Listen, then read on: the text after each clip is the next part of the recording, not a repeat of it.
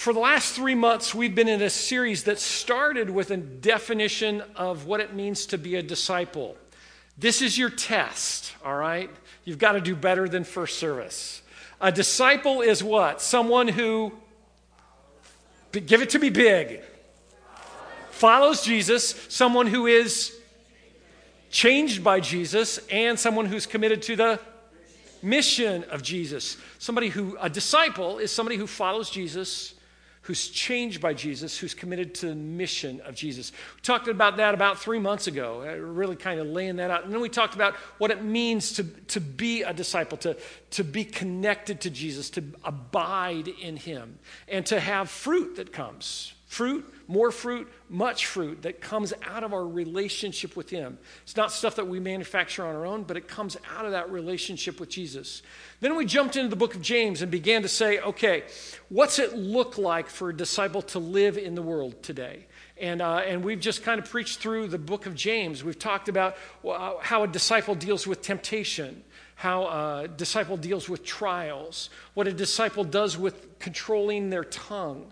We've talked about uh, uh, how a disciple um, deals with, with people who are marginalized. Um, the least of these in our world. Uh, we've we've uh, talked about. Um, let me think. What other weeks? There uh, we talked about a tongue. How a disciple takes care of their tongue, their temper, um, what a disciple does with, with prejudice or, or with um, favoritism. And for the last three weeks, we've talked about the, the relationship for a disciple between faith and works. That it's not just about our faith, but it's about our works. It's not just about our faith, but it's about our relationships, how those things tie together. And today, we're talking about our faith and how it impacts our perspective our view of all of life, all of the stuff of life. So if you've got your Bibles, turn to James chapter 5. If you've got your smartphone, go ahead and open up the North Point app. There's a couple of fill in the blanks today and, and a little bit more detail in terms of the, the outline for the message that's there. We're going to begin reading in verse 7 of James chapter 5. James writes and says, Therefore be patient, brethren, until the coming of the Lord. The farmer waits for the precious produce of the soil, being patient about it, until it gets the early and late rains. You too be patient. Strengthen your hearts, for the coming of the Lord is near. Don't complain, brethren, against one another, so that you yourselves may not be judged. Behold, the judge is standing right at the door. As an example, brethren, of suffering and patience, take the prophets who spoke in the name of the Lord. We count those blessed who endured. You have heard of the endurance of Job and have seen the outcome of the Lord's dealings, that the Lord is full of compassion and merciful. As we think about this whole concept of perspective, of faith and perspective, get this. There's really just two big points to today's message. The first is this a disciple of Jesus sees the big picture, sees with perspective. A disciple of Jesus sees the big picture. With Thanksgiving this week, um, and with the Ohio State Michigan game yesterday, um, I spent a lot of time thinking about my family. Uh, many of you know my dad passed away in September, and, um, and I, I, Thanksgiving is, was the time for me as a kid growing up that my grandma and grandpa, my mom and dad and our family, and my aunt and uncle and cousins all got together in southern Ohio on the Saturday after Thanksgiving. Would do the big meal, would watch the Ohio State Michigan game, sometimes celebrate, sometimes cry, and, um, and, and do all that together. And it made me think a lot about my grandpa. Uh, somehow my grandpa is really tied into Thanksgiving and especially into the month of November. Because about in the middle of November, Every year when I was growing up as a boy, um, on the first day of small game hunting season in Ohio, my dad and myself, my brothers in laws, once my sisters got married, we would all go to my grandpa's farm. Grandpa bought a farm in the 1930s during the Depression, about 200 acres. And uh, on the first day of hunting season, I'd get out of school and we would go and hunt. And our goal was to kick up some pheasant and quail, uh, shoot some rabbits, and, and bring something home. That happens sometimes. It didn't happen a lot of times. And I think that my grandpa really loved doing it more than anything so that he could bring us out on the farm And so that we could walk those 200 acres and check out all the fences. Uh, you know, we could just see what was there. And there's this picture in my mind of my grandpa, um, the farmer. Uh, he, he ended up being an adjunct professor at Ohio State. Um, in the agriculture department. And so he was teaching guys how to farm. And, and there's this picture of my grandfather in, in his farmer mode that's, that's a, that he did something that I think lots and lots of farmers do. He, he would reach, he'd pause when it would stop, and he'd reach down and grab a handful of dirt and just rub the soil together. Just rub the soil. He'd pick it up and rub it together to get a feel for the soil. Even when grandpa was old and when he was dying, when his mind wasn't clear, they brought him some flowers. He pulled the flowers out of the pot and put his hand in the soil and sifted that soil in his hands. You know, one thing about my grandpa, about all farmers, farmers never worry about the harvest in the middle of the summer, right? They plant the seed, they fertilize the land, they wait for the rains to come, for the sun to come. But they don't worry about the harvest then because they know that it will come in due time. James said, The farmer waits for the precious produce of the soil, being patient about it until it gets the, the early and late rains. Be patient, brethren, until the coming of the Lord. Be patient, strengthen your hearts, for the coming of the Lord is at hand. James says, hey, if you're a disciple, don't get caught up in the minutitia of life. All the little stuff that drags you down, that overwhelms you, realize that Jesus is coming back. The Lord's going to come back, and all of that little stuff isn't going to matter at all. Jesus is coming back. Hear the words of Jesus himself in John 14 I go to prepare a place for you. If I go and prepare a place, I'm going to come back and take you unto myself and take you to that place. Jesus is coming back. When Jesus ascended into heaven, the disciples are there. They're looking up because Jesus is, has lifted off the earth supernaturally, risen into heaven. They're all gawking, and an angel comes and says, Why are you guys looking up in the sky? This same Jesus, he's going to come back in the same way. Jesus is going to return. And all that stuff of life that just overwhelms you, that you get so caught up on, it's not going to matter. He says, Don't complain against one, one another so that you won't be judged. Don't complain against other disciples. You know, Scripture speaks against complaining, uh, against grumbling. Philippians chapter 2 says, Do everything without grumbling or complaining. That's just in general. But James says specifically, Don't complain against your brothers, against fellow disciples. Don't say, I can't stand the way that that guy does this. Did you see the way she did that? I know he's a Christian, but don't complain about fellow disciples because the judge is standing at the door. Jesus is standing there watching. And the things that we complain about usually are evident in our life as well. Um, that, that phrase that there that's, is really interesting to me. The judge is standing there at the door. Does, um, uh, as a kid growing up, uh, going to school, it was always a, there was always an interesting thing that happened in the classroom, right? Teacher goes outside the classroom, what happens? Wow, everything goes crazy, right? Teacher stands in the door watching, and everybody does what they're supposed to. Teacher stands right next to my desk, and I'm completely focused, right? The judge is standing there at the door. Now, I don't want to mess you up tomorrow, but let me just ask this question. If your boss is in your office, does it impact the way that you work? The reason I say I don't want to mess stuff up, because tomorrow's Cyber Monday, right? you see where I'm going? If your boss is in your office looking over your shoulder, you're not on the internet cruising the deals, right? You're fast at hand at task on, on task. Jesus is standing at the door. He's going to return. And so our perspective has got to change. Grumbling and complaining.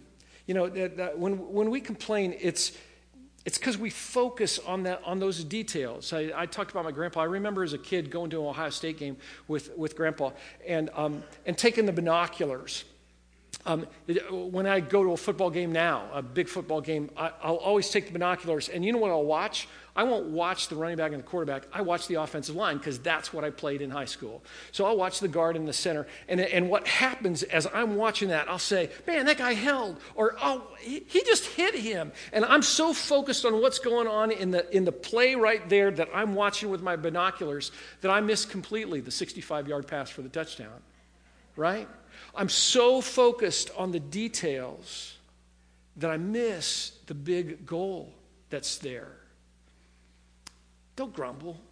Don't complain. Don't complain about your brothers and sisters in Christ because that stuff doesn't matter in light of the fact that Jesus will return.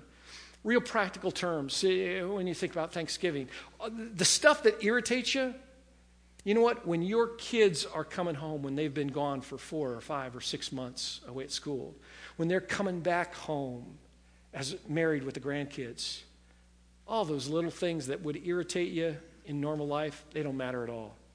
When your boss says, you know what, you've just been promoted, you've just got a big raise, all the little stuff, it doesn't, it doesn't matter. When the, when the doctor says, you're cancer free, all those things that are the irritants, they don't matter at all because you see with the big picture what's really important.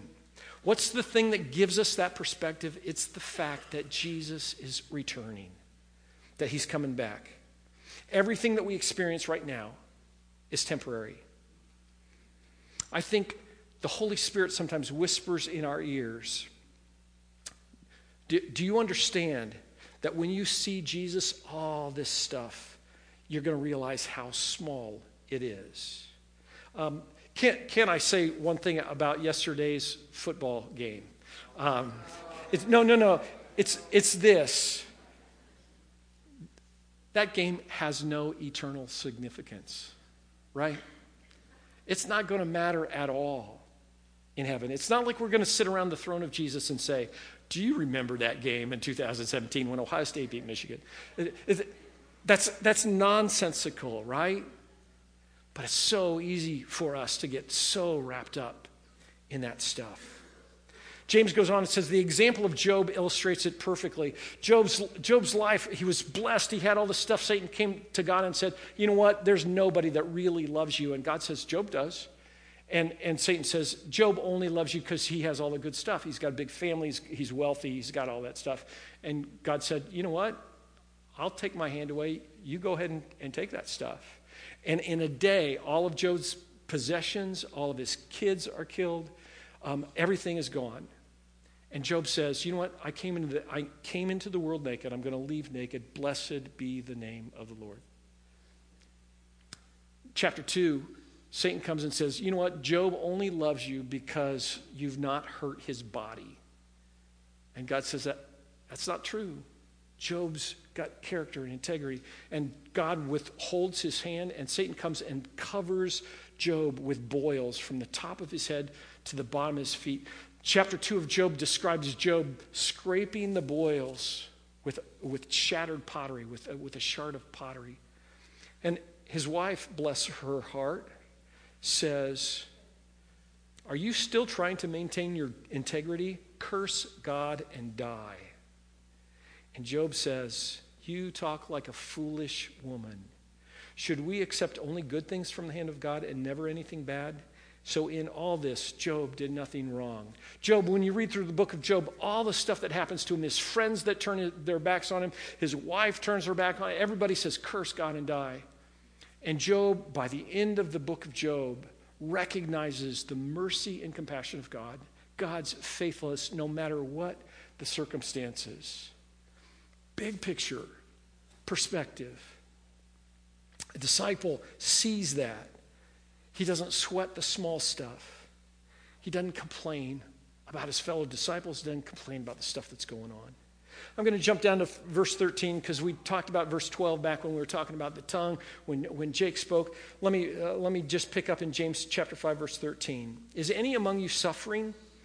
He must pray. Is anyone cheerful? he's to sing praises. Is anyone among you sick? He must call for the elders of the church and they're to pray over him, anointing him with oil in the name of the Lord. And the prayer offered in faith will restore the one who is sick, and the Lord will raise him up. If he's committed sins, they will be forgiven him. Therefore, confess your sins to one another, pray for one another so that you may be healed. The effective prayer of a righteous man can accomplish much. Elijah was a man with a nature like ours, and he prayed earnestly that it wouldn't rain. And it didn't rain on earth for three years and six months. Then he prayed again, and the sky poured rain, and the earth produced its fruit. We all wake up to circumstances in our life that we didn't anticipate, that we didn't plan on. There's stuff that happens to us that we, that we don't see coming at all. The question is how will we respond to those circumstances? What will we do when those things crop up? A disciple of Jesus, somebody who follows Jesus, who's changed by Jesus, who's committed to the mission of Jesus, a disciple of Jesus owns their response to their circumstances. When the circumstances happen, they don't just say, Oh, poor me. Look at all this stuff. They own their response to the circumstances. James says, you know what? If you suffer, pray. Don't whine. Don't gripe. Don't wallow. Pray. If you suffer, pray. If you're happy, sing. Don't gloat. The implication that, that's there is uh, if you're happy, praise God in song because God's the one who's provided those circumstances for you. If you're sick, call for the elders to pray. You, you, know, that, that's a funny thing for us because we think if you're sick, what do you do? You call the doctor, you go to the ER or whatever. James says, if you're sick, pray. Uh, call for the elders to pray. I don't know if you know this or not, but it is a regular thing that happens with our eldership here at North Point that they pray for people with special needs. They pray for people um, who are sick. They pray for, uh, for people individually. Sometimes it happens in the service here. Sometimes it happens between the services. Sometimes it happens in, uh, in our elders' meetings that, that take place every other week. Um, but it's a common thing for the elders to pray. James says, call for the elders to pray and anoint you, uh, anoint you with oil. That's, that's an interesting thing, isn't it? What, what it's kind of like, what's that about? In the, in the Old Testament, anointing was something that was done pretty regularly. There's actually a recipe that you, that's found in Scripture for um, how they, what they did to the oil to make to create the anointing oil. Um, and there wasn't anything magic in the oil; it was just normal things together. There wasn't anything um, healing uh, healing power in the oil. It was an act of obedience and an act of symbolism that here was the act, uh, the, the hand of God expressed through this. And so we, when we pray, when the elders pray, there are times that we'll anoint people with oil. Um, that, that oil in the Old Testament was used to anoint people, it was uh, used to anoint the tabernacle because of the presence of God. Um, back when Deb and I got married, uh, and, and we were young back in those days. Deb had a, con- a medical condition called uh, multiple chemical sensitivities or environmental illness. Her body couldn't get rid of chemicals. So whenever she interacted with um, perfume, with hairspray, with uh, chemical cleaners, the, those toxins, those chemicals would stay in her body and would make her sick because they didn't come out of her body um, in the way that for most of us uh, it would. So it created some interesting challenges for, um, for minister, you know, because when you came to church on Sunday, everybody take a shower, got the hairspray, got the perfume, got the cologne, all that stuff going on. One of our churches, we had a group of people that were chemical free that surrounded Deb so that she could be in worship and be a part of that. Um, uh, for years, years and years and years, we prayed that God would heal her, and, and, uh, and He didn't. In 2011, Deb was a part of a, of a small group that uh, read a book together and, and talked about the book. And there was one phrase in that particular book that she was reading at that point in time that just prompted her to say, You know, I think maybe I need to go to the elders and ask them to anoint me with oil and to pray for me. And she said, I know that doesn't make any sense because we've prayed, you know, you guys have prayed for me. We've, we've prayed and prayed and prayed and prayed.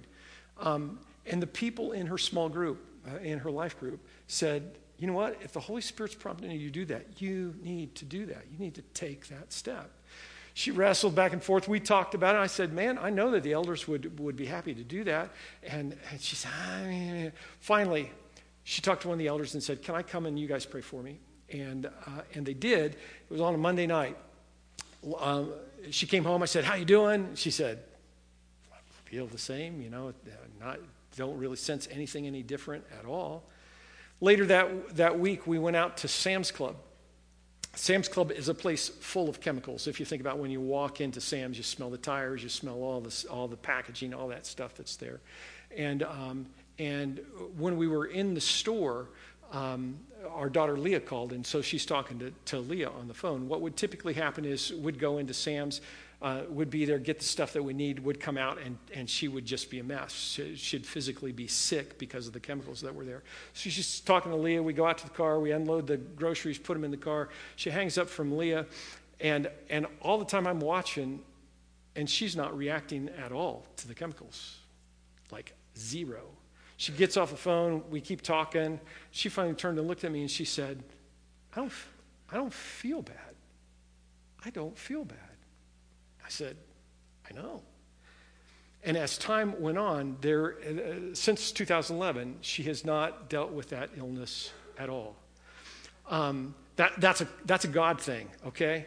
Um, I share that story with you to say when God prompts you to ask for people to pray, whether it's in your small group or in your family or the elders or to be anointed with, oil, respond to that. God God doesn't always say yes. There were people in first service that, that uh, had family member that, that was anointed with the oil, prayed for by the elders, and, the, and they died. God doesn't always say yes. But the, but the critical thing is that we obey the prompting of God, that we respond in that way and say, Yes, God, wherever you lead me, that's where I'll go.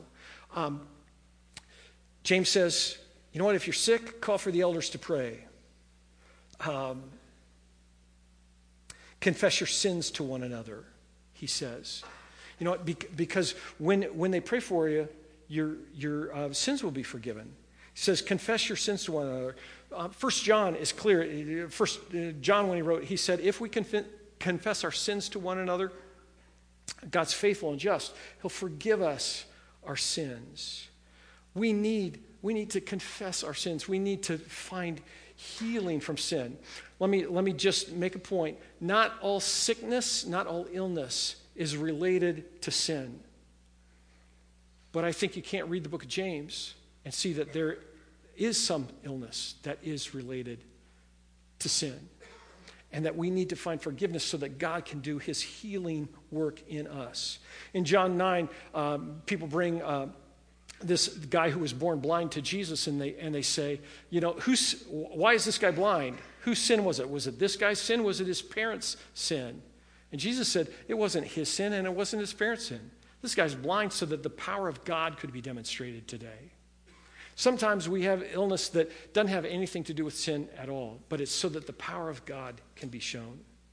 James goes on and talks about Elijah when he's talking about the power of prayer. Elijah was a prophet in the Old Testament that dealt with the, the, the, king and queen of Israel, a guy named Ahab and a woman named Jezebel. They were evil, horribly evil. They battled back and forth. 1 Kings 17 and 18 tell the story of uh, Elijah um, being so fed up with, with Ahab that at God's direction he says, Ahab, here's the deal. It's not going to rain until I say so again. It's going to stop it's not going to rain again. For three and a half years, no rain or dew hits the, the nation of Israel. None at all. Everything dries up. Um, Elijah lives in hiding during those three and a half years. And, and then it ultimately culminates in this battle that takes place between Elijah and the prophets of Baal on Mount Carmel. Um, man, I want to tell that story. We won't go there. Uh, go home and read 1 Kings 17 and 18.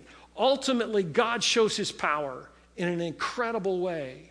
And when it's all done, Elijah says to a servant, he says, Go look on the horizon because it's going to rain.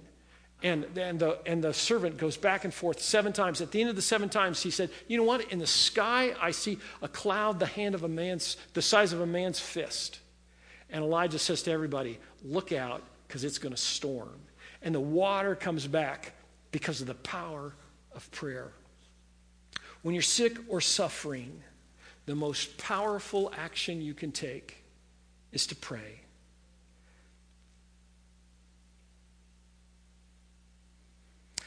Uh, verse 19 in James 5 says this My brethren, if any of among you strays from the truth and one turns him back, let him know that he who turns a sinner from the error of his way will save his soul from death, will cover a multitude of sins. When a disciple strays, we're called to intervene, to act. Hear, hear this sentence clearly. Tolerance is not the virtue that Satan would have you believe that it is. We live in a culture that tolerance has become the most important virtue. We say, oh, we've got to tolerate everything around. James says, you know what? If other disciples, if brothers and sisters in Christ are straying, you've got to go talk to them to save their soul, to get them back on track, to spare them and the people around them all of the effects of sin. We've got to get over the culture that we live in and be involved in people's lives and able to come alongside them and bring them back on track when, they when, when they've strayed. Um, now, the, the, the key part of that is to restore someone to their relationship with Jesus.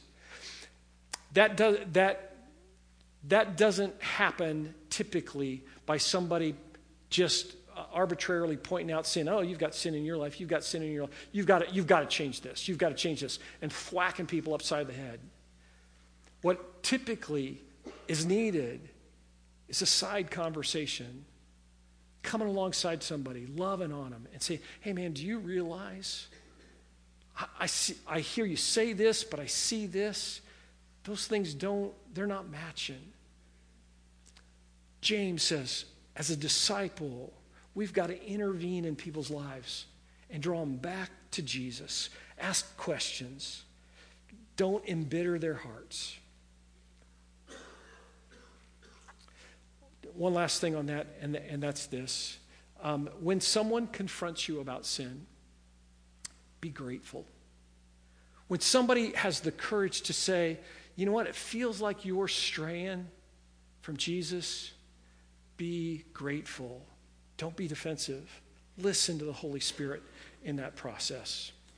Uh, back in 1964, a guy named Don Ritchie and his wife Moya bought a house on a cliff in Australia.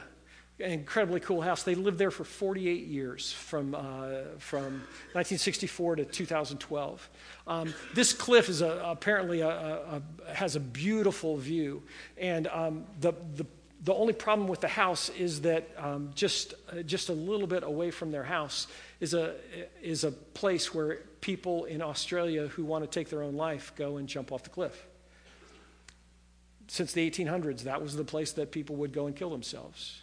Um, Don Ritchie, when they bought the house, began to see people do this. And anytime that he would see someone who was standing there, lonely, contemplating, he'd go over and talk to him, engage him in conversation, and ultimately, most of the time, invite them back to his house for tea. In almost 50 years, Don Ritchie saved 160 people from committing suicide because he had the courage to see what was going on and to take the steps to intervene of somebody who was straying, somebody who, who was away. It's ironic to me that his vocation was that he sold life insurance. Um, we're going to sing a song in just a second. For the last three weeks, we've been talking about faith and works, faith and relationship. Today, faith and perspective. As we bring this series to a close, my desire is that it would not have resulted in more knowledge about the book of James, but that it would have drawn us to Jesus, that it would draw us to live like disciples who follow, who are changed by, who are committed to the mission of Jesus. There's a danger for us when we talk about the book of James, when we talk about all the stuff that we talked about for the last 10 weeks, and that's that we would do the things that disciples do. We know that that's what we're supposed to do. So we would be all about the work end of things. Those works have got to spill over from our relationship with Jesus. It all starts there. That's, that's the place that the works have any kind of value or power or meaning from. One of the prophets in the Old Testament, a guy named Isaiah, wrote this Yes, Lord, walking in the way of your laws, we wait for you. Your name and renown are the desire of our hearts. God's here, and He wants us to come to Him as His children. He wants us to crawl in His lap, He wants us to rest in that relationship. And He doesn't want us to run ahead of Him, to try and do things on our own. He wants us to wait and let Him lead us. We're going we're to sing. And, and I hope that this song will, will bring in our minds the sense not that, that we're waiting for God to arrive here, but that we're waiting for God to lead. That when He leads, when we, we'll respond. When He speaks, we'll listen when he steps that we'll follow. Let's stand together. Let's sing.